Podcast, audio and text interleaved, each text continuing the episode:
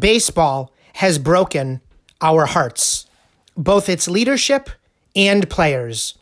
We believe they're going to fix the game so we can all be proud of our favorite teams again. It will take time for fans to heal. Today, we're going to help. Our first long distance studio guest has visited all 30 Major League Baseball stadiums, traveled 17,000 miles, and did this in 95 days. Let's go back to the summer of 2013 with our very special guest. Please join us in welcoming the co host of the Clubhouse podcast, Munish Jain. Road trip, road trip, road trip.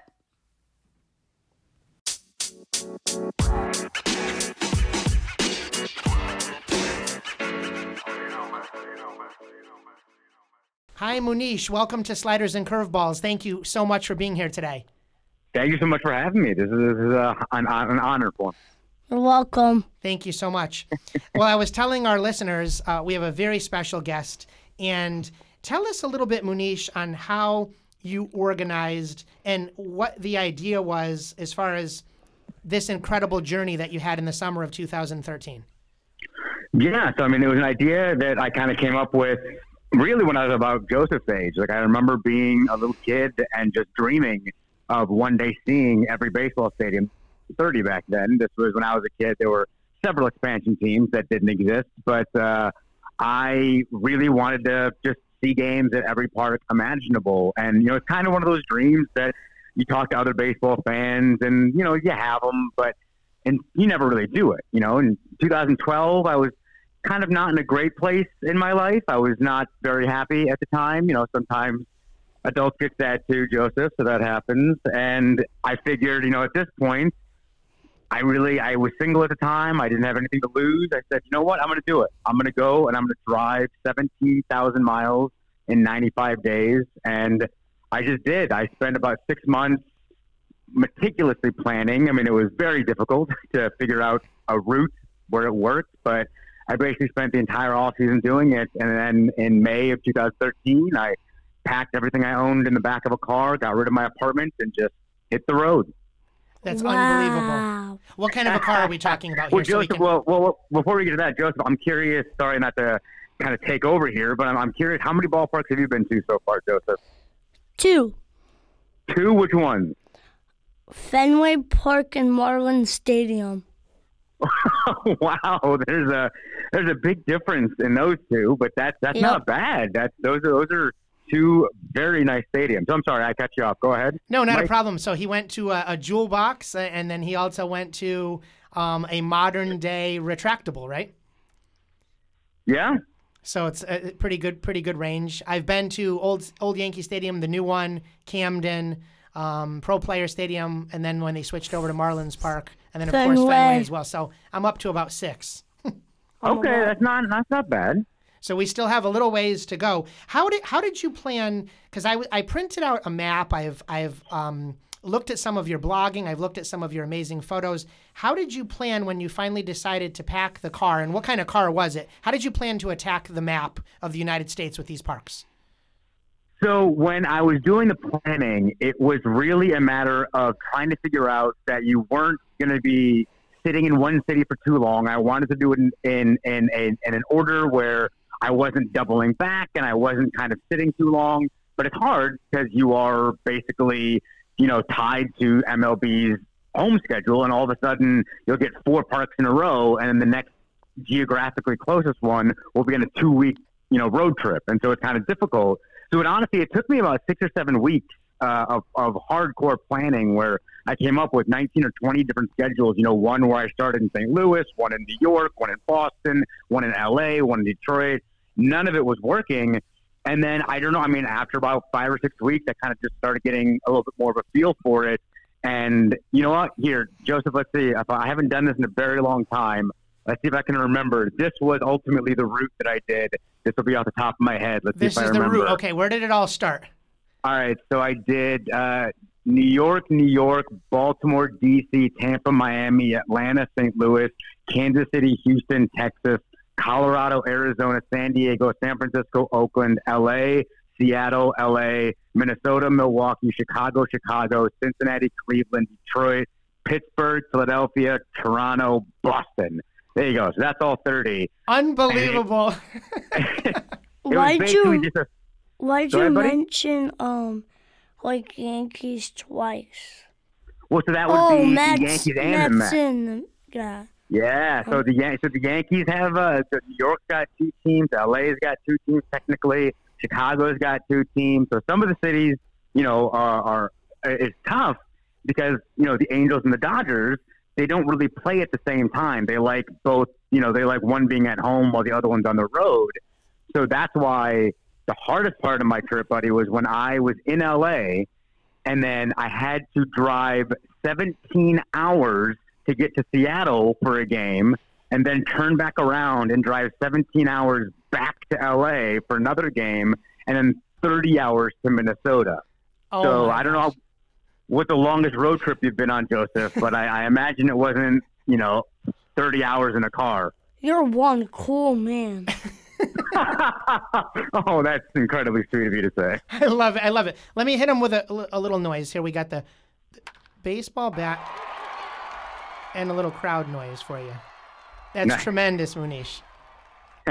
um, so what are we? What are we painting the picture? What are we driving here? You pack up all your belongings and you're in what kind of a vehicle? So this is, I was very, very, very lucky that my wonderful father uh, at the time, so I, I, I live in New York and uh, I haven't owned a car in 12 years. Of so course. I was looking at renting a car. I was looking at borrowing a car. I was trying to figure out how to do this. It was really important to me at the time that I really wanted to do this.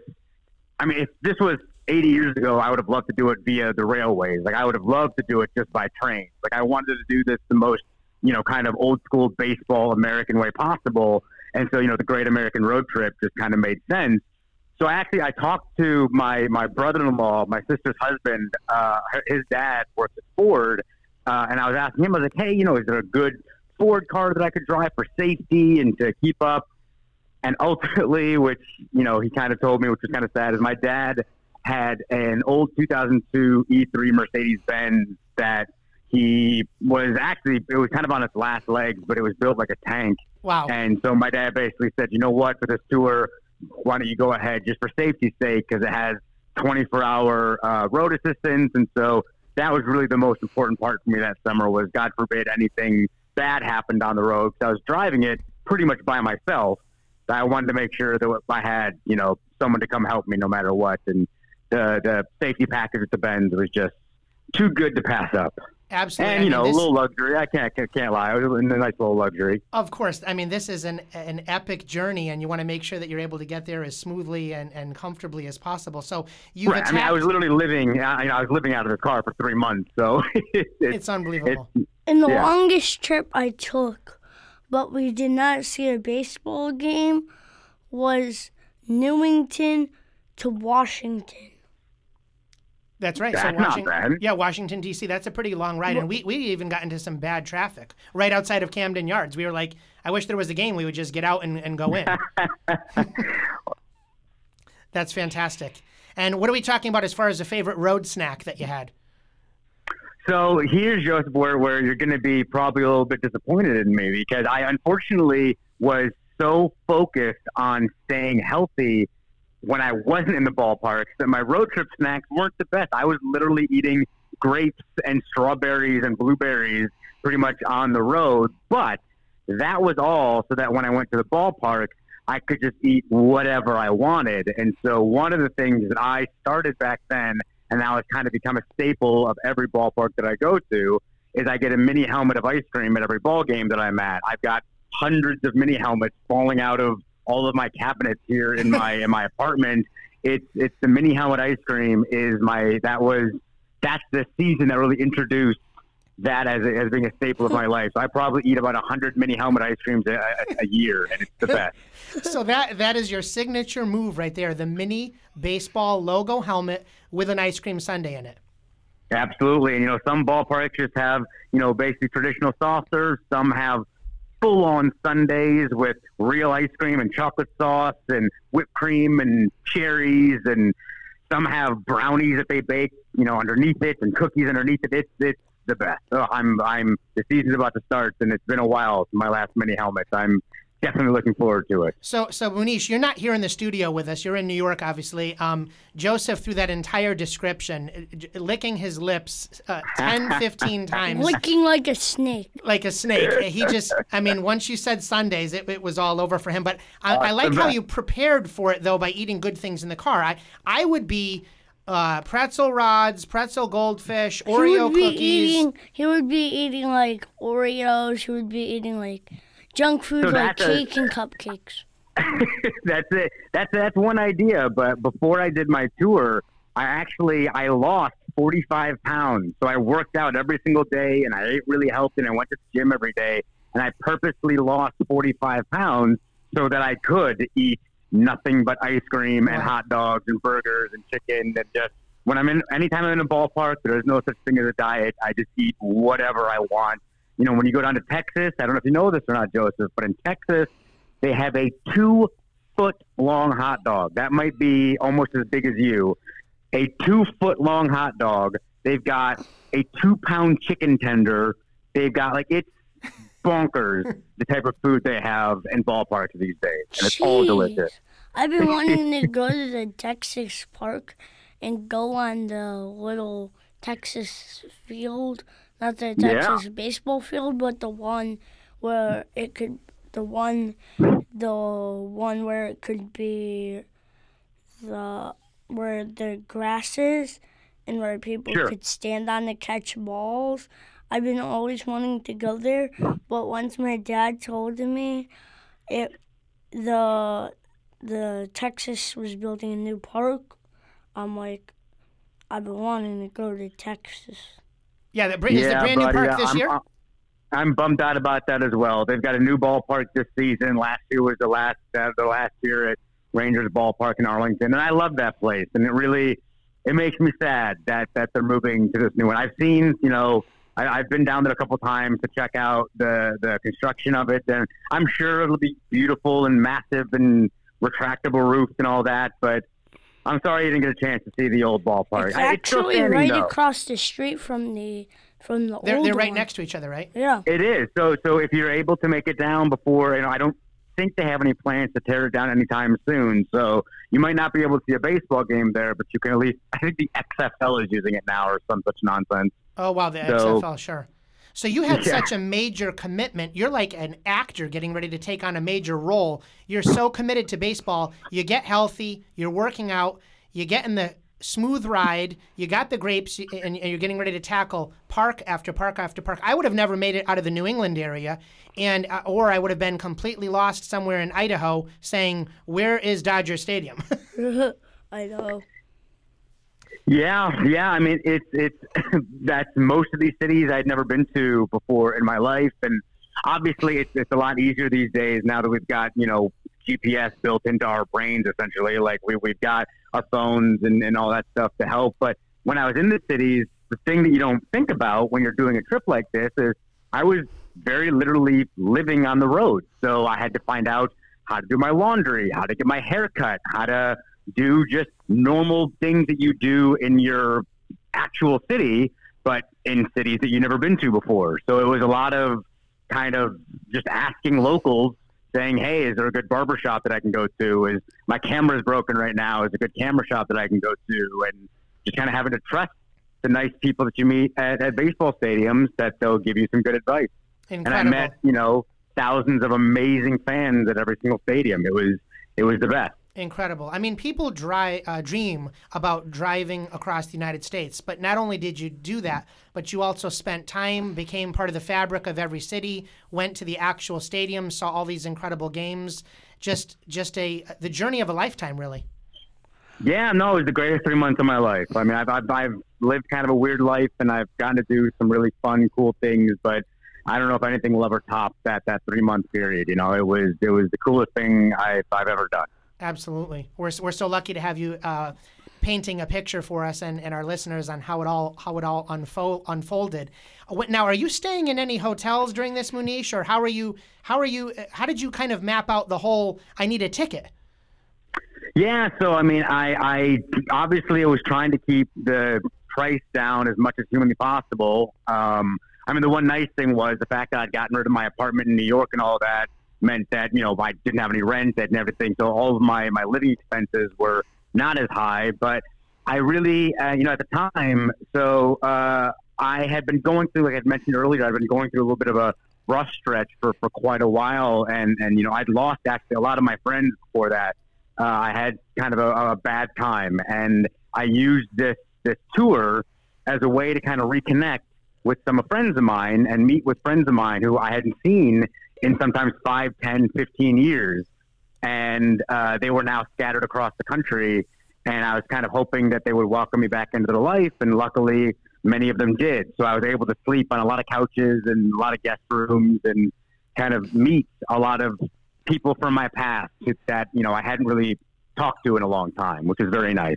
Absolutely. And are you buying tickets to games along the way, or did you have to make purchases well in advance in order to be able to hit park after park and game after game? So I mean, these days with SeatGeek and StubHub and all that, it's relatively easy to get tickets uh, day of. But the one thing that I wanted to make sure was I always wanted a physical ticket, and I wanted to buy the tickets from the team itself as opposed to on the secondary market, just for that uh, tour because I, I I have all 30 physical tickets with me now, and it's kind of a good little you know memento and whatnot. So yeah, I set alerts back in like January of 2013. Whenever all the team's tickets went on sale, I immediately just went online and purchased it, which actually led me to when I was in Milwaukee. Uh, when you guys make your trip to Milwaukee, you got to make sure you buy the tickets as soon as they go on sale. Because I was able to buy literally the first row behind home plate, literally nothing in front of me but the net, Wow. and right behind the umpire for 90 bucks. You know, it was like that's you can't sit field level at Yankee Stadium for less than 150. And I was right behind home plate for ninety dollars in Milwaukee. So Fantastic. you guys should definitely do that. Fantastic. If Joe, you had a question? Yes.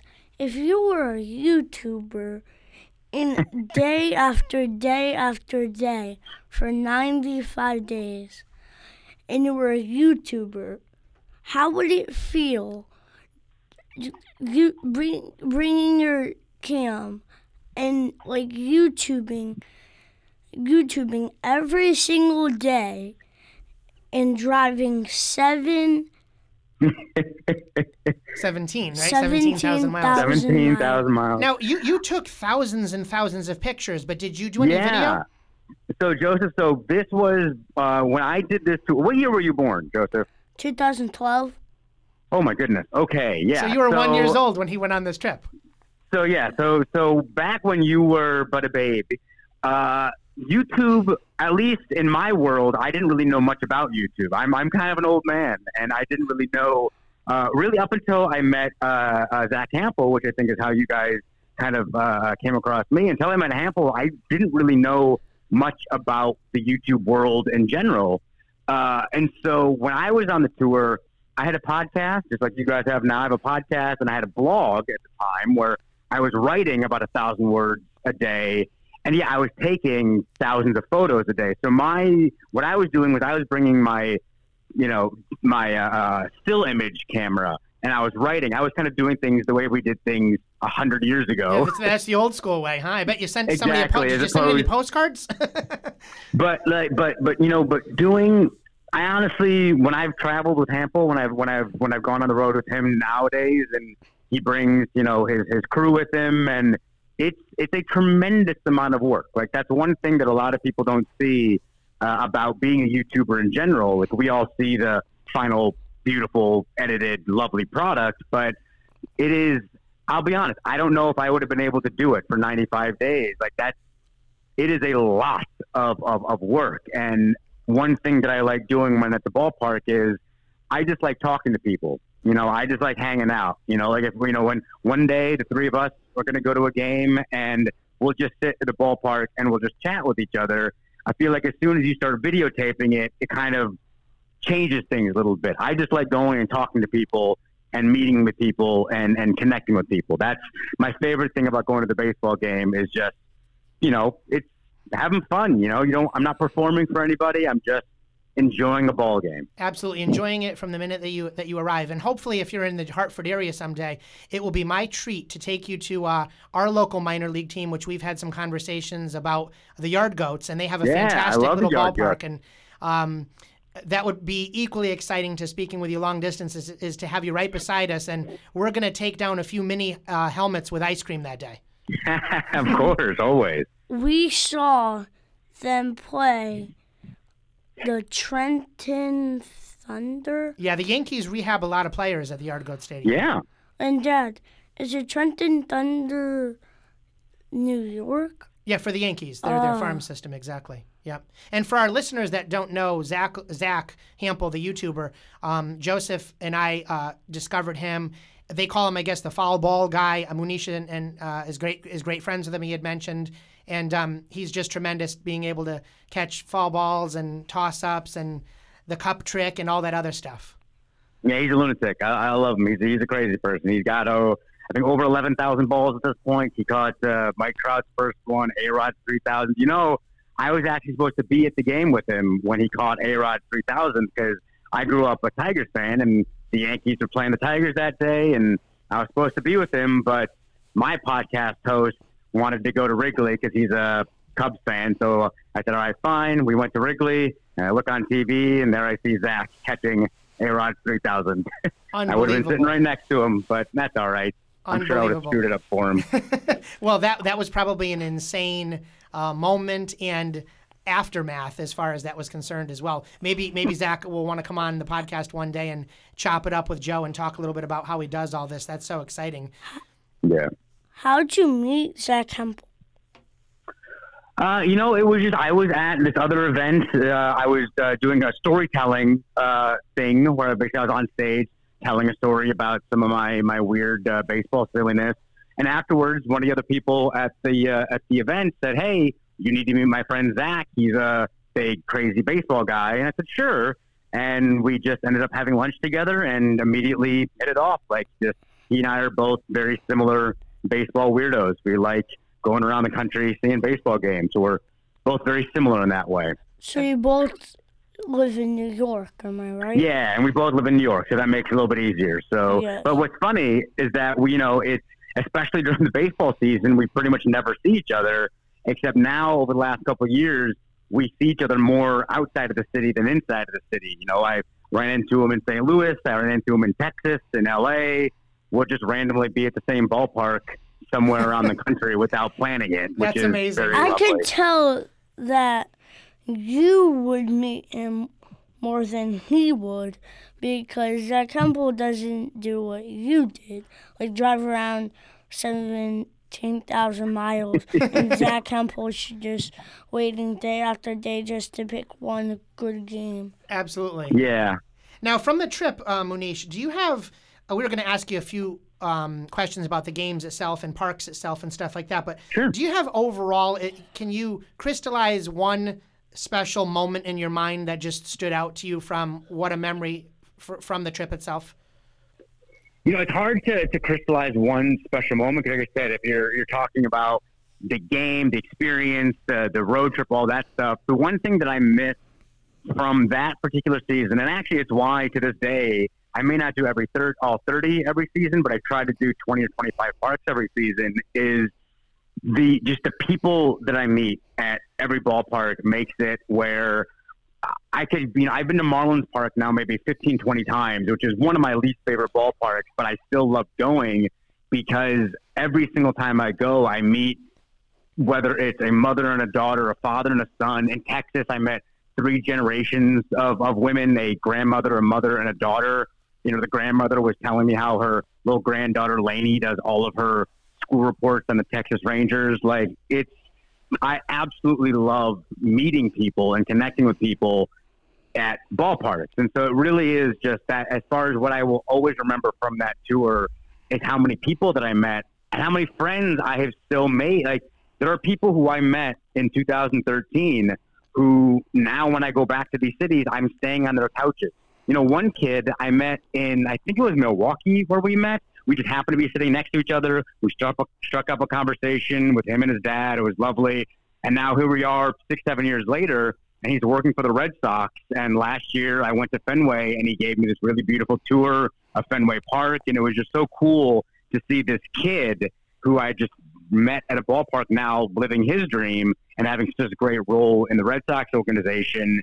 And it's just, that's so special to me. And that's so wonderful to me to see how much this game, you know, it's a silly old game. At the end of the day, Joseph, we're just watching a bunch of grown men wearing pajamas hitting a ball with a stick. It's really silly, but it's beautiful and it's really connecting and it really matters to, to millions of people. And I don't know. I just that's that's what I miss, and that's what I love about being in the ballpark. So that was seven years ago. Uh, 2020. Yeah, seven years ago, right around the time you were born. What day was it? What? What? Say it again. What day was it? Like August twenty third. Uh, yeah, I have to look that up. So my my tour started on May 28th, 2013, and it ended on on September 2nd, 2013. If I have those dates correct. But so yeah, May to September was when I did the uh, the 30 stadiums.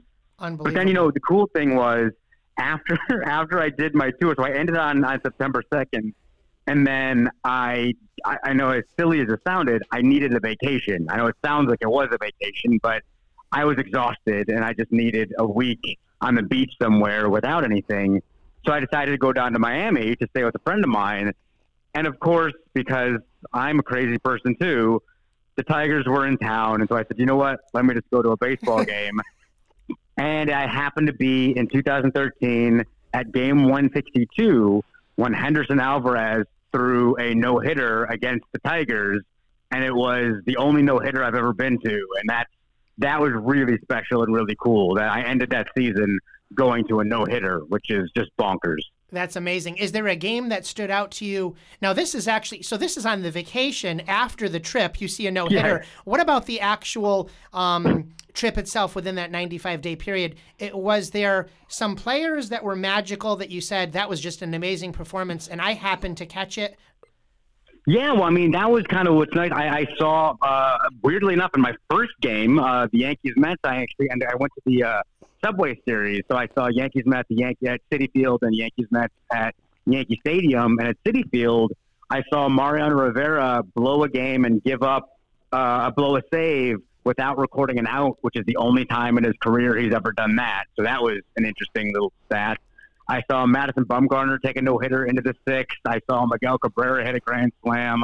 I saw Yasiel Puig have one of the most Yasiel Puig games I've ever seen, where he hit a 500 foot home run. He struck out swinging on three pitches, and then he got thrown out trying to extend a single into a double. Oh, wow. Like it was perfect. Like it's exactly what you want from a Puig game.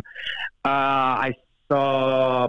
I think I saw Kershaw start three times. I saw Chris Archer's first start. I saw Matt Harvey. I got to see. Yeah, I mean, it was.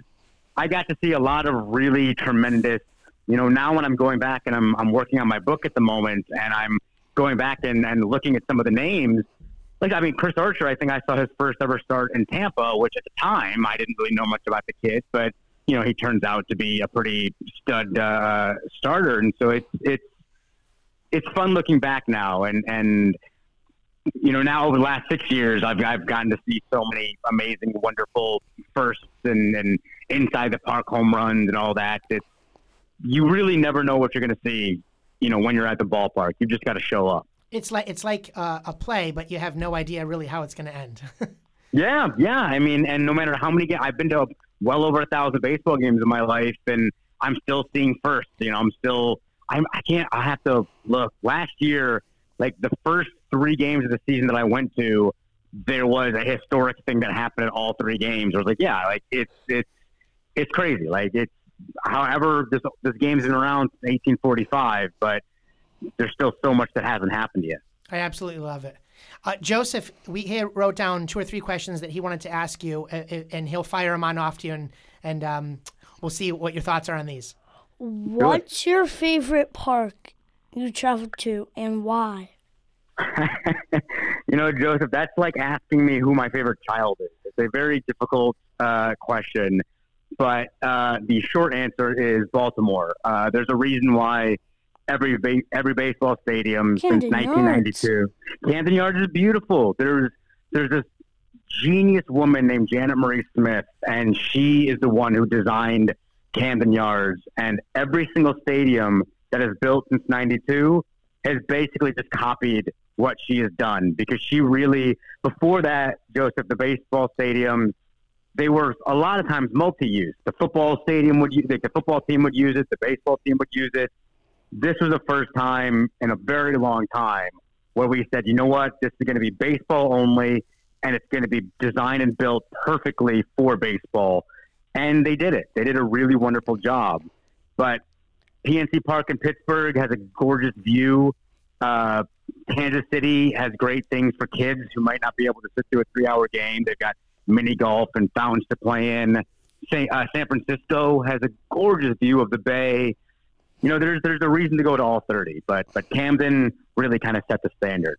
Luckily, I, luckily I've gone to Camden myself, and hopefully you had a little Boog's barbecue. But I love the yeah, I met warehouse. Boog and plenty of time. Boog is great. I've seen it, but I didn't go in. Joseph, you, that's on our that's on our hit list here. Uh, Monish, you're you're inspiring us here. I'm gonna I'm gonna have to start buying tickets soon. Yeah, no, I mean, look, I hear. Look, this is what I'll. I don't know if you want to say this to the end or whatnot, but I did. I'll just say it now. You are you're seven right now, right, Joseph? Yes. About So to this is turn the eight in absolute- May. This is literally per. Oh, May what? 11th. Very cool. You so this started is. your Uh, tour near, like, when I was. You started your Yeah. tour, like, 10 days. 10 days after after I turned two. Or n- Yeah. one, I think it was. that's yeah. turning one. Yeah. One. So here's what I tell parents when you know they talk to me about a tour like this. Because I'll tell you this: I spent you know 23 years dreaming about doing this tour and thinking that it was impossible or too expensive or too stupid or too silly or just not possible. Here's don't do it in one season. I'm a lunatic. That's crazy. That's too much. But starting this year, starting this summer, you tell your dad, you say, listen, all we need to do is just do three parks this summer. You know, whoever your favorite team is, they always go on some sort of three city road trip. Try and find it for four or five days. You just follow them every summer. By the time you're about to graduate high school and by the time you go to college, you will have had all 30 ballparks. That It's sounds like the a plan. best thing you can do with your dad. You'll build great memories with your kids, but also it's when you walk into your college freshman dorm, you will be the coolest person in every room you walk into because you'll be able to say, "I've seen all 30 baseball stadiums." That's fantastic. I mean, unlike other sports, you know, you go to one basketball game, you pretty much see them all. The dimensions are exactly the same. Every Exactly. single one of these parks has the city has the unique dimensions, unique corners, unique, unique views, and it's they're totally amazing. Yeah. So I see some other questions for me, Joseph. Yes. Did you stay all nine innings or leave early? I have never left a baseball game early. I do not leave baseball games early. I stay until the absolute final. On top of that, I show up to the ballpark right when the gates open, and oftentimes I don't leave until they make me. I like to stay as long as humanly possible because I never feel more comfortable than when I'm inside a baseball stadium. How'd And you you, never know what's do, going to happen. how'd you I- do that if if there's baseball games on top of baseball games? I love it so much, buddy. It's the best. And you know, I've been to games where I've, I was at a game in Atlanta where the Braves came back. I think it was six runs down in the ninth to win it. I've been, you know, it's it's exciting. You never leave a game early. Like you, you never know. That's there's no shot clock. There's no time. There's no, you know, you, games can't end in a tie ball game. It's you got to stay there until the final out is recorded. I Unless totally you have agree. school the next day. If you have school the next day, then go home and get some sleep. But luckily, I don't have school anymore. Did you get any baseballs and how many? so this is where I'm such a disappointment to so many people. So I've been to over a thousand baseball games, You got and zero? I think, oh, brother, uh, up until last year. So last year, I got my first ever baseball. I've never gotten a baseball. I got my first baseball last year, but it was kind of a cool one. Anthony Santander, Baltimore Orioles. I caught his first home run completely by accident. I was just at Yankee Stadium with a friend of mine. I was sitting in my seat, and the ball came right at me, and I just caught it. Look So- at I that. caught- Tremendous. I caught like two or th- I got two ba- one baseball and it was and it was um from the Red Sox before I went to the game and me and my dad and mom thought it was from a store because we were looking at a store and then the owner said, Go get that ball and they were like, Here you go and then they're like, No, that's that's the Red Sox doing doing hitting practice. And he says it's either from Xander Bogaerts, Rafael Devers, or Mookie Betts.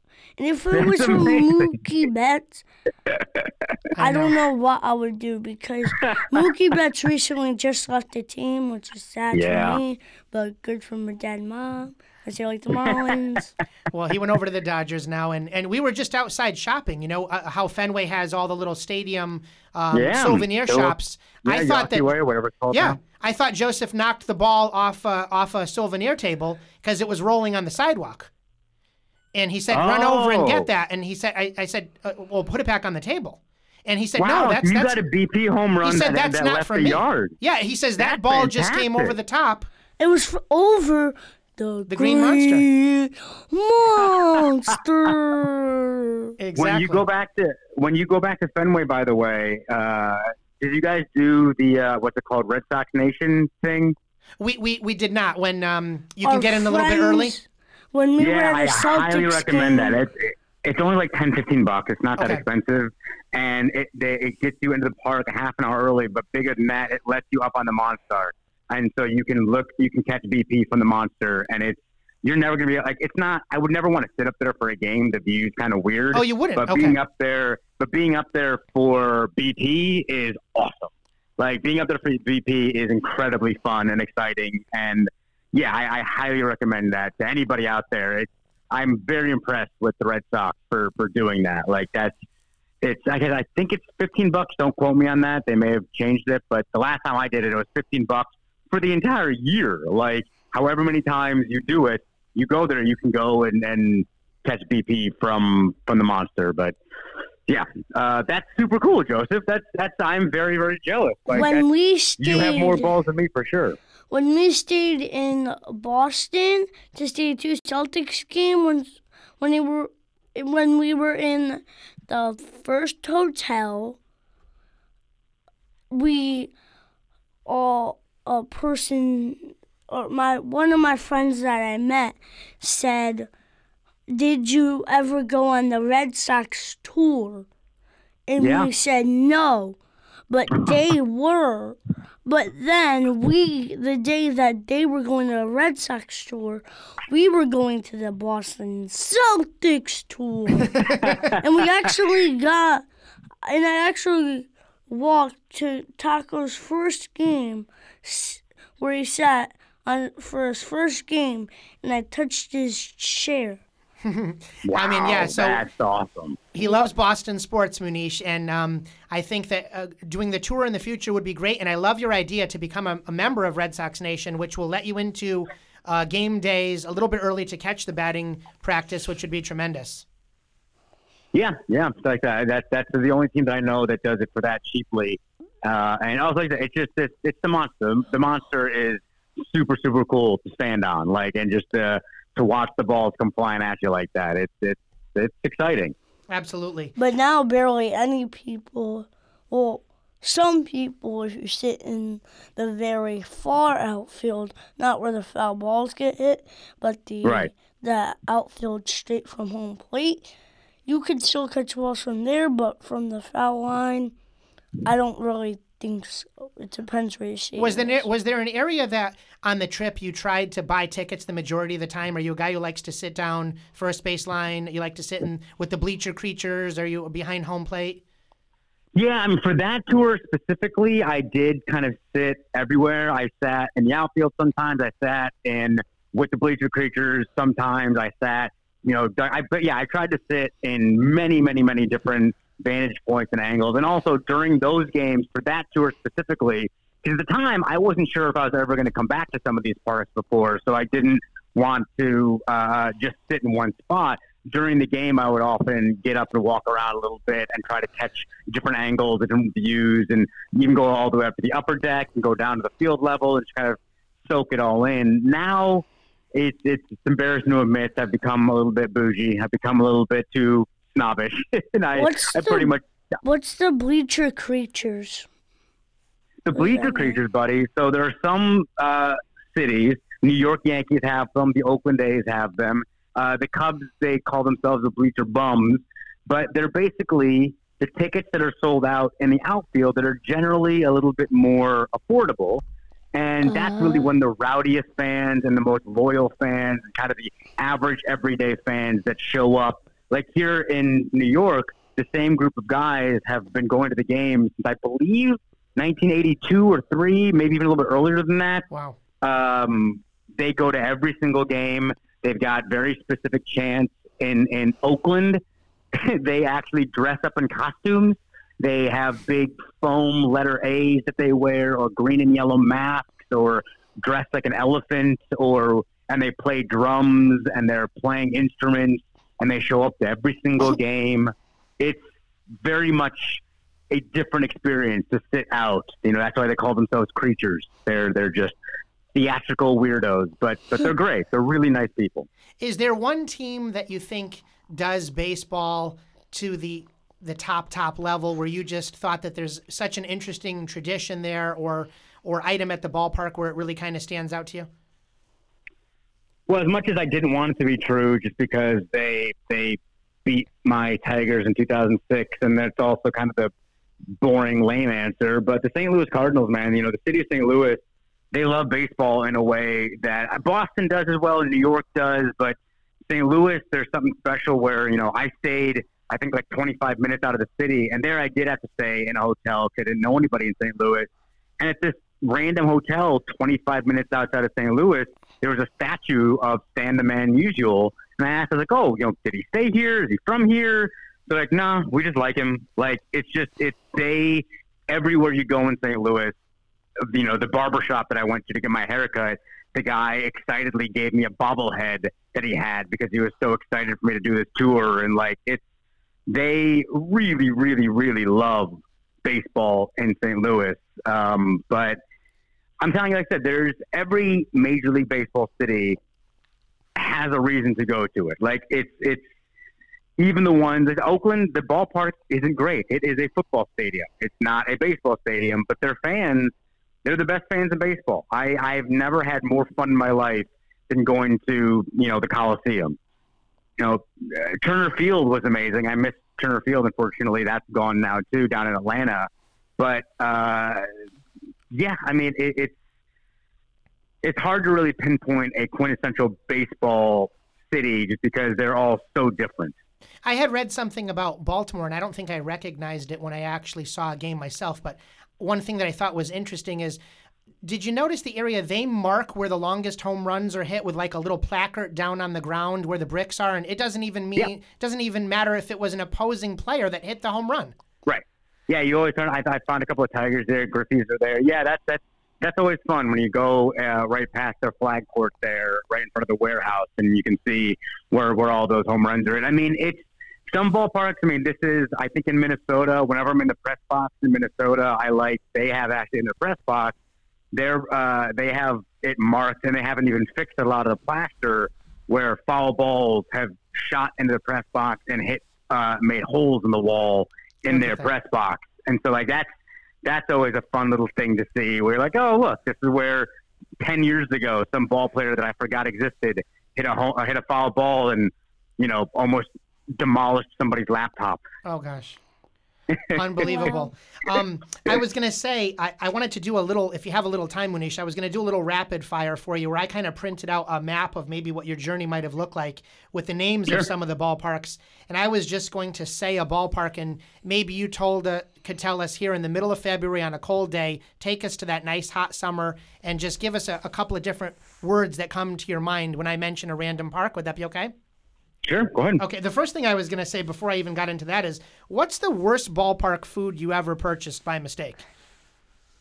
Oh wow! I mean, I don't know if it's by mistake, but uh, uh, as much as I just gave St. Louis a lot of, of props, I will say that it had possibly the worst ballpark food I've ever had.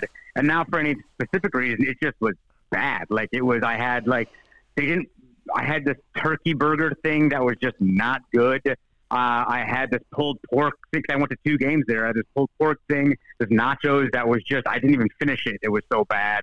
Uh, St. Louis's food by I love their ballpark. I love their view. I love their fans. I love their city. Whew, that food is not good. Oh my!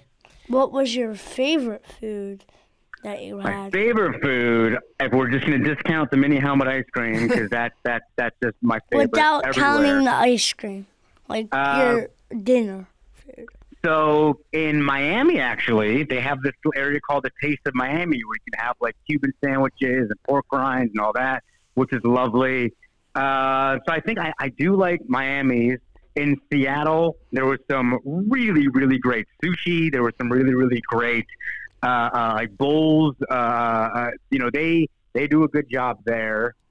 trying to think. Uh, I mean, Milwaukee's brats. The brats in Milwaukee, I could eat forty of those. Like they are, they have six or seven different versions of chorizo, spicy, sweet, this, that, and I love the brats in in Milwaukee. Uh, oh, you know what? San Francisco. I'm sorry. San Francisco has crab cake, sourdough bread, and they just it's heavenly. Oh my It gosh, my mouth a is I was just about to say to you, if once with Marlins Park, would Marlins uh, food be second? Yeah. Okay, because be I was second. gonna, I was gonna tell my mom that, uh, you picked uh Marlins food number one because she's she and my dad, she, well, my mom is a big Marlins fan. we lived in Miami for many years, so Joe's had gonna- a good Cuban sandwich there. Yeah, it wasn't yeah, the I best love though. it. You know what though, Joseph? I I've been like I've been to Marlins Park now, like at 15, 16, I don't know. I've lost count how many times, and I've never had a bad meal there. So while the crab sourdough in St. Louis is probably or San Francisco is my favorite singular meal, best food in baseball, Miami Marlins Park. Like that. That is Look at that. that I will give their ballpark because Okay, I've then I'm never gonna had tell my mom meal. that you ranked it first. That's she'll love I that. yes. All right, let me go ahead and take a quick look here and see some of these parks here. Let's start off with the one that's on my bucket list that I must go to one day. What comes to your mind when I say Wrigley Field? I mean, history. It's just there's not much more you can say. It is. It's you sit there and it's the same place where you know Ernie Banks played, where Babe Ruth called the shots, where you know it's it's you're sitting there, you know, in a seat. I mean, the seat's obviously different, but the the butt print, for lack of better word, is the same as a hundred years ago, and it's you are just connected to generations of, of baseball fans, of Americans, of, of humans. It's it's. I mean, Fenway's got that as well, but you know, Wrigley is just.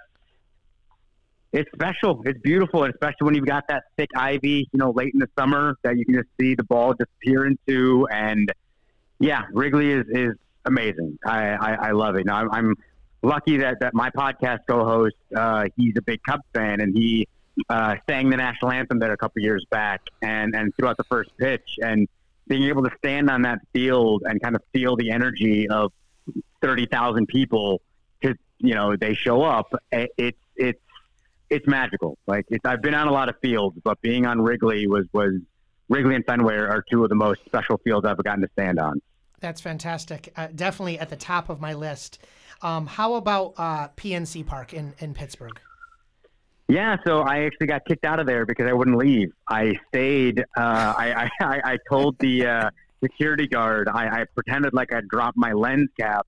I was like, "Oh, I'm sorry. Just give me a second. I'm just finding my lens. I'll, I'll be there in a second. And I kind of snuck into the camera well uh, on the in the upper deck. 'cause I just didn't want to leave. It was it was one of the most beautiful images I've ever seen of just downtown Pittsburgh all lit up with the Clemente Bridge. It's this beautiful yellow Clemente Bridge right on the water, and the city is all lit up, and the ballpark is small but perfect, and it's just it's yeah, I love PNC. I tell non-baseball fans go see a game at PNC. It's one of the most beautiful views in America. Tremendous. I, so you faked uh, losing something in order to just spend a couple more minutes in that Yeah. moment. I love it. I just it. wanted to sit there and, and just soak it all in. I I, was it. literally the last person to leave that stadium. They were they were power washing the stadium and they were putting the tarp back on, and I was just sitting there. I wasn't doing anything. I was just sitting there staring out into the city. Incredible. How about Oracle Park, San Francisco? I keep forgetting it's not AT and T anymore. Um, it's if it was ten degrees warmer, it'd be one of my favorite ballparks in, in the country. It's just it's August in San Francisco. When I went, people were showing up with blankets. I was like, ah ha ha ha ha, silly Californians. And then like the seventh inning came around, and I was my teeth were chattering. It was so cold. Oh wow. They give hot chocolate. They're selling hot chocolate in August in the seventh inning. It's crazy, but it's gorgeous. It's spectacular. Oh my. Well, I could tell it's freezing because California, my cousin went there and he said it was freezing. We, we went there. It's we went there for our honeymoon. California. Yeah, it's just it's, it's Oh. confusing. The day starts one way, and then all of a sudden it ends a totally different way with weather. Yeah, it's, it's the whole Northern California, not Southern California bit, and you're also right on the water. But it's it's I, I absolutely love San Francisco. It's it's it's absolutely gorgeous. I love the guys in the kayaks who are who are waiting, listening to the radio of the game to see if the ball is going to get hit into the water, and then they paddle over and try and get it. Yeah, that's one of those things I'm going to try and do. Probably not this season, but next season I'm going to try and uh, sit out there with those guys. Just because, yeah, it's it's that. Yeah, I, I love any type of silly baseball gimmick like that. It's it's the best. That's exciting. Plus, I, I think that it, at the time, did they have the glove and like the Coke bottle and stuff in the outfield? I think they're really neat looking. Oh yeah, yeah. No, and, and that Coke bottle on Joseph. When you go, I wasn't able to do this. I don't know if you know this or not, but that Coke bottle is actually a working slide, so you can slide down that entire Coke bottle. Oh, I was not allowed to We because I'm a on grown television. human person. look at that. But yeah, you, so you're able to slide down the Coke bottle. Oh, that is so cool. How about Miller Park? Speaking of slides, um, with uh, the Milwaukee Brewers. I love Miller Park when the roof is open. When the roof is closed, it's a completely different vibe. Like it's it's amazing how much having that roof closed negatively affects that ballpark. But when the roof is open, it's spectacular, and and I love the fans there. They have uh, I think it's called Helfaer Park. Yeah, Helfaer Park is right across the street, and it's where the old Milwaukee County Stadium used to sit, where Hank Aaron played and Robin Yount played, and all these guys played. Uh, and uh, they still have this park meticulously kept. The the Brewers ground crew keeps the the old ballpark's grass still tended, and so you can play little league games there. You Oh, can wow. play like beer league games there. Uh, I love Milwaukee. Best tailgating, obviously, in the country. Like it's you show up at 1 p.m. for a 7 p.m. game, and there's already rows and rows of cars grilling and playing catch in the parking lots. And you know, I just walked around from tailgate to tailgate, and they were all so sweet and kind. They were all just giving me food and drinks and whatever I wanted before I even walked into the stadium. Look at that. And I very, followed very- the Brewers a lot when I was younger. I was enamored with um, Paul Molitor's hitting streak, and I was a big Robin Yeah. Fan. That's fantastic. How about Great American Ballpark in Cincinnati? Cincinnati is one of the best baseball cities in the country. That that 2015 All Star game may have been the best All Star game I've ever been to and will ever go to. Like that city, I was talking about St. Louis earlier. Cincinnati is the same way, where you just go around that city and people like talking baseball. And Great American, like it, it's they've got this they've got a really cool slide, actually cool. They've got a lot of good stuff for for, for kids uh, Joseph's age and whatnot. Some good batting cages. Um, yeah, I love. There's a uh, nice kind of walking park along the uh, the river there outside. I love Cincinnati. I, you know, I need to go back to Cincinnati this year. I haven't been in a couple seasons. It so. looks it looks great on television and some of the I love parks that have a lot of surrounding baseball influenced activities to do and it just seems like they're baseball to the max in Cincinnati. Well, they have the best Hall of Fame in, in, in baseball. They've got a three story Hall of Fame that, that you just walk through, and it's it's a little bit outside the ballpark. Like you can go, get into it from the ballpark, but it's a separate building because they really wanted to make sure that they could honor Pete Rose, where before they weren't allowed to honor Pete inside the stadium, but in their Hall of Fame they were allowed to. And so there's plenty of, of Pete stuff uh, out there. And then they have little hidden Pete Rose uh, uh, homages inside the stadium that are like there's a there's a beautiful uh, painting of all the Philly, or Phillies, the uh, the Reds greats, and they're in the Reds clubhouse, and they're all kind of from generations. And then in the middle of the clubhouse, there's just a vase with a single red rose in it.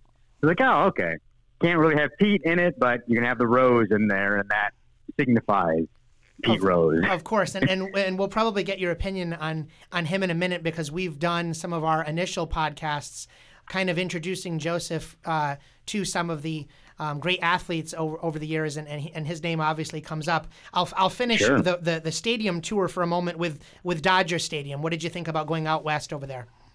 You know, it's crazy. Over the last six years now, I think I've done more games at Dodger Stadium than any other ballpark, including the New York ones. Like, I go to probably 15 to 20 games at Dodger Stadium a year. I'm doing opening day. I think this is my third year actually doing opening day in LA. Uh, I love it. It's it's you know it's the third oldest ballpark, and and Chavez Ravine is gorgeous. I mean, it's it's it's. Uh, I love it. And actually, funnily enough, Janet Marie Smith, who is the woman who designed uh, Camden Yards, she is now actually over at Dodger Stadium, and she's been over seeing a bunch of the renovations the last couple of years. And she very sweetly gave me uh, a, a guided, you know, a little tour and, and kind of walked me through the entire stadium a couple of years ago to show me what they're doing to modernize Dodger Stadium, and it's it's wonderful. I can't recommend going to Dodger Stadium more. The Dodger dog, a little bit overrated. It's just a farmer's, you know, it's just it's a regular hot dog. It's not that special, but Dodger Stadium in general, I cannot like. I, I love it. I, I go there way too much. Well, that's great. I mean, so you, you take the Fenway Frank over the Dodger dog. Is that clear? Is that correct? oh yeah, absolutely yes. Okay. The um, you know, it's it's funny. I'd be remiss if I didn't mention this. With you being such a Detroit Tigers fan, and Sure. we're talking about the 2013 summer American League Championship Series, our Red Sox versus Detroit. yeah, Very exciting. You ruined my tour. I was supposed to end that season going to the World Series. Would have been tremendous for you. I don't mean to bring back a bad memory here, but if you remember a David Ortiz hit to Torii Hunter. Brother, I remember the millisecond of I was watching that game in Harlem with a friend of mine, planning my World Series trip, and I believe it was Joaquin Benoit who uh, was on the mound. And when Ortiz showed up, I looked at my friend and said, "Well, my World Series trip is off." Are you I- kidding? You predicted I- it. You called the I shot. said it maybe about four seconds. Now, to be fair, I'm guessing about 400,000 other Tiger fans called that exact shot because that is with that exact pairing of Benoit and and uh, uh, Ortiz. There was literally no other way for that to end. Like our bullpen with Papa Grande and Benoit, we had these guys that just love giving up home runs. And Ortiz is obviously known as being the guy who can just get it done when it matters. So, yeah, unfortunately, that's that's a, a moment that will is burned in my brain for the rest of my life. And that I've met that security guard now, you know, a couple of times who obviously with his hands in the air and all that nonsense. Ugh. Fine. Well, for a lot of our listeners. Oh, sorry. Go ahead.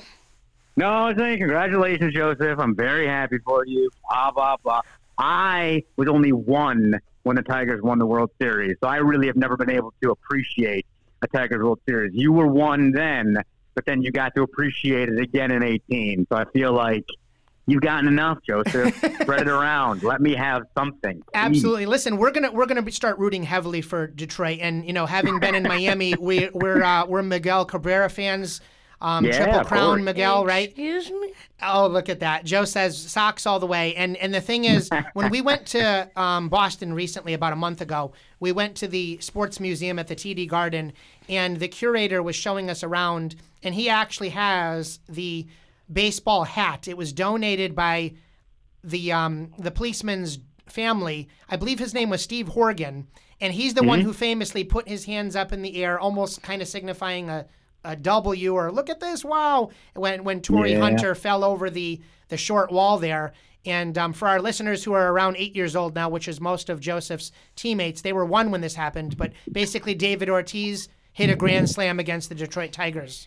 Yeah. well, yay for You me, tore my heart out, for you. Joseph. Oh gosh, we, Yeah. we apologize.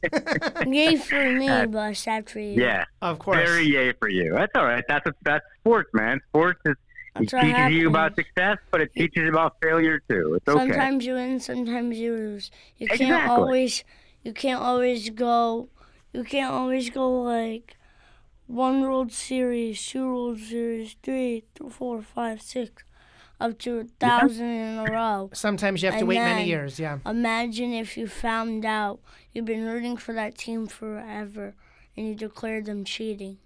That's true. That's that's one of the Yeah. things I started the podcast off with. That we're going on this mental trip with you to all these parks, and we're trying to heal ourselves right now, going back in time to remember all the great things that are involved with baseball as they continue to try to repair uh, their image right now. Yeah, it's it's it's. I'm sorry, Joseph, that that you guys are having to deal with this in in Boston. This is. I'm not happy about any of this. Obviously, it's it's it's a bummer. I don't like this at all. You know, when I so when I was about your age, a little bit older than you, uh, is when uh, baseball actually went on strike, and after and and they canceled the World Series, and and the players. I couldn't watch any games anymore, and then very soon after that, a lot of these guys started doing steroids and they were cheating in that way. So when I was a kid, that was a cheating scandal that I was dealing with, and it was it wasn't fun. I, I didn't like it, and then that really bummed me out and whatnot. And so now when I'm seeing this version of cheating, it's it's bringing me back to being a kid again and just being sad that you know some Teams of these guys cheating. feel the need. Yeah. Yeah, it's it's not. You shouldn't do it. It's it's it's really not great, and and I'm hoping that that maybe hopefully they have, have learned their lesson, and and we can all try to heal and do better and and, and not cheat anymore. We haven't really heard about the punishment for the Red Sox yet, so we'll see what. Please uh, don't be a bad one. I know.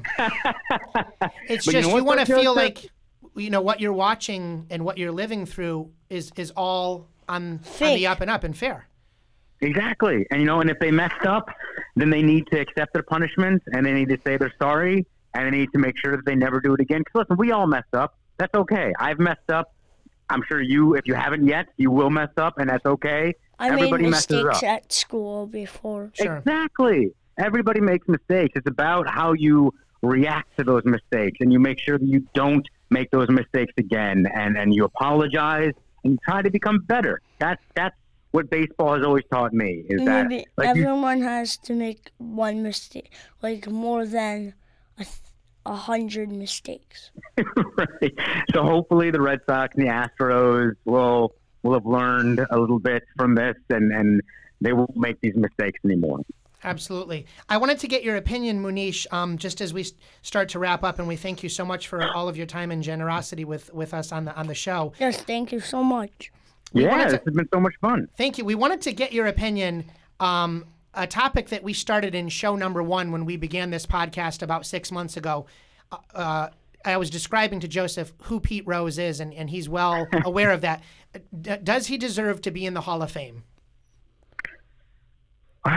Well, Pete. uh, Well, you know what, uh, Joseph. What do you think? I- I'm really curious about what you think about about Pete. Tell me what you know about him and, and what you think. I actually don't remember what I said in the first episode. It's like we we done several after that. That was our first episode. Well, if, I if think I said he should deserve it, but she he should write a letter. He should write that's a exactly letter. what you said. Like write a letter in his own case that says I did the wrong thing. I, I, I what was what did he get in trouble for? Well, I guess he was he was gambling on on the sport. gambling on the sport.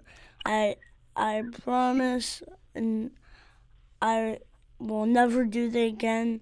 But I know he won't do it again because he's not major. Is he still in the baseball? No, they banned He's him from not. He's baseball. banned. He's banned from baseball. Although he does now live in Las Vegas and pretty much exclusively is a gambler. but uh, uh, no, I'm, I shouldn't say that. That's that's all allegedly, and who knows what he's doing in his private life. But um, Well, and, you know, Joseph basically just said um, he's the hits leader of all time. The base Hall of Fame is like a museum. You can't go to the museum and find out who the second best hits leader was. So he just says, well, have you been to? Well, Joseph, has your dad taken you to Cooperstown yet? No. "No, we have not." Well, I got All a right. sweatshirt from my cousin that says Cooperstown, and me and my dad are thinking of going to Cooperstown sometime. We were thinking about going for Jeter's inauguration, Oof, Wait, um, that- uh, when is Jeter's bonkers. inauguration? but it's supposed to be absolutely nuts. So we, we might yeah, go I'm on not a, sure I would a slower day. that. yeah, I would. I wouldn't recommend going, especially because it is Jeter, and it's it's it, anytime a Yankee gets gets inducted. I mean, any induction weekend over there is absolutely bonkers. But yeah, with Jeter, it's going to be next level, and and you really want to be. I go to Cooperstown every year just for kind of to recharge my batteries for a couple of days, and it's Yep. it's heavenly. But what I'll tell you, Joseph, is that Pete Rose. So the, the the Hall of Fame in Cooperstown is two separate things. It's the plaque room where the actual literal Hall of Fame is. So when you get vote when Derek Jeter is voted in, he will have a plaque, and his name will go into the physical plaque room. That's kind of what I that- said. Right. We But attached to that room is a museum. And that museum has all the history of the sport. And Pete Rose is allowed to be discussed in there. And you are allowed to see that he has, he is the hit king. And you are able to see his numbers are not wiped away. We do acknowledge his numbers. His numbers are there. We don't know about, you know, Ty Cobb. Well, we do know about Ty Cobb, but we don't know about, you know, the second, third, fourth, fifth hit uh, uh, leaders. They're not magically number one. He will always be the hit king as long as he keeps that record. The problem with Pete is that there was basically one rule in baseball that you could not break don't bet on baseball. It almost ruined the game in the early 1900s. And so they said, you cannot do it. And he did it. And It The one thing- well. Yeah, you can't do that. Like it's, and he hasn't. And while he has apologized recently, he, I'm not sure how much he means his apology is. Is really how deep I can get to it on a podcast with, you know, young children. He's he's. I'm okay with Pete Rose never being in the Hall of Fame. We will talk about him forever, and we will know what his accomplishments were. But I also think it's important for us to remember that he uh, he broke baseball's unbreakable rule, If and you, you can't play- do that. Sorry. Sorry. Go ahead. Oh, if you if anyone who played baseball should know about like Derek Jeter and Pete Rose, at Yeah. least the at least Derek Jeter being in the Hall of Fame or Well, he'll be in I the mean, Hall of Fame. Cooperstown? Yeah, this uh, this summer. and, and I'm glad that he's represented in the memorabilia side of things, but I guess not the plaque side. Right. So I mean, we will. We don't wipe it. I mean, It's, the same way with Barry Bonds and with Roger Clemens and all the steroid guys. Who there's a lot of you know con- uh, uh, argument about. You know, should these guys be in the Hall of Fame? When you go to Cooperstown, there is a section that specifically talks about steroids and PEDs and talks about Barry Bonds and talks about Roger Clemens and talks about these guys. Whether or not they are physically ever going to be in the plaque room, who knows? But they will not be forgotten to history. Like by not getting into the Hall of Fame doesn't mean that we won't talk. I think it's even more important that we talk about them because we need to say, look how amazing these players were, but they still made mistakes and they still screwed up. And there need to be consequences sometimes to your actions. It's you've got to think about what you're doing before you do it. You know. Of course, Joseph and I talk about uh, all, that all the time. And then for our young listeners, uh, this the term steroid. Just imagine it like you're you're not supposed to take um, extra medicine in order to have supersized muscles because they want to have everybody be an even playing field and nobody should have an advantage over somebody else. You can't have a uh, like the Incredible Hulk up at the plate and then everybody else is just doing the right thing and they're eating their fruits and vegetables. I just wanted to Exactly. say congratulations because you you just actually had the longest podcast that we've done. Oh, it's been it's been more than an hour, and I think our record is thirty nine minutes. Oh Am my I right there? Uh, we, we can't let Munish go. I, I was gonna. I'll just Oh. close Munish with what do you think about the possibility of robot umpires coming in baseball down the road? Uh, you know, it's it's that's another tough one just because I don't. I've talked to several of my Major League Baseball player friends and minor league baseball player friends, and one of the things that they're concerned about is, I mean, is it going to be the same strike zone for Jose Altuve and Aaron Judge? Like, it, it's going to be hard to kind of track body sizes, but also more importantly than that, a huge part of baseball is making adjustments and going up there and you don't stand in the exact same spot every single time. So I don't fully know how they're going to be tracking it. I don't know if they're going to. I honestly I don't know enough about it to speak too intelligently. Like, are they putting nanites in the jerseys? I have no idea how they're going to do this. My instinct is always to keep less technology out of the game. I mean, we're dealing with this whole Astro scandal because of how much more technology we are instilling in the game with replay stuff. I I kind of I, I know this is annoying for a lot of fans, but I like having human umpires that have different strike zones and needing to know which ump is behind the plate today, so I know if I've got a wider strike zone or a taller strike zone or a shorter strike zone, and having to adjust. Like as long as they keep it consistent, I think too many people get upset when the calls don't go their way, not realizing how many calls are going their way, and it's just it's sorry. I know that's a very complicated answer for, for a show like this, but I I don't know. It's it's I would prefer it to not be robot umpires. We discussed it a little bit, and my opinion might be changing a little bit now in light of everything going on with Yeah, mine too. the negatives in technology. But we we appreciated the fact that they might get some of the calls, you know, more correct. But now there's a part of me that's thinking, my gosh, eh, the more technology that you include, Use, the more it could get Yeah, more you can use it cheaters- negatively. exactly. cheaters Exactly. And it's, course. it's sometimes the call goes for you, and sometimes the call goes against you. That's, that's also baseball more than anything taught me about real life. It taught me that I'm going to fail more than I'm going to succeed, and that's okay. And it taught me that sometimes life isn't fair, and sometimes the calls go against you, even when you do everything the right way. And you can't complain about it. You got to show up at the next at bat and try to keep winning. Like it's just it's baseball. That's that is baseball. it's basically life in a nutshell. Yeah. Well, Joseph is getting ready to head towards spring, and he'll be playing in our town's league, and he's going to be dealing with kid pitch, and he dealt with umpires last year, and I think that this is a great send off for him to get re-energized and re-excited about America's favorite pastime, and we hope that things do get worked out, and we are so grateful that you spent. Um, you know, 60 minutes or so with us today, Munish, and More than 60 minutes. look at that. And and But thank you so much for having me. I could talk to you guys all day. your story has been amazing. Um, we could too. We loved we loved um, uh, hearing about your journey, and we hope to meet you in person someday. We are going to take you up, and we are going to sit there and eat ice cream helmets. Yeah. Oh, I'm, I'm, I'm in. I'm down. I love it. I, You Yes, sir. want us to bring more listeners from our podcast to yours? you are a professional, Joseph. You are. Because he Very, could very link good down below in the description, and he could say, go, "We can link your podcast." Exactly. Diamond." Like and subscribe, sliders and curveballs. Like and subscribe to the Clu- the Clubhouse podcast. And we look forward to talking to you again. And and uh, text me anytime you're in town, or if you're doing something really cool, we'll look for you on TV. Do, we'll do a deal. If you bring us to your listeners, we'll bring yours to ours. I like this kid, Joseph. You are an absolute pro. That's the best. I Am love I it. the best kid you ever met? Uh, by a, I mean, my niece and nephews kind of take that title, but outside of my blood relation, yes, Hopefully, you are. you hopefully, are twenty years best. from now, he'll be he'll be uh, you know on on the sports network somewhere, and Munish can say, "Unbelievable! I was on Joseph's podcast when he was seven. Oh no, I that's that's I have no doubt in my mind. You're going to be. I'm going to be asking you for interviews in a couple of years. Well, thank you so much. We're going to end you with a little crowd cheer, and uh, we will catch up with you next time. And we thank all of our listeners for tuning in. We're Thank you guys so much. Thank you. bye bye. We're rich. Love you, Joe. Love you, Dad.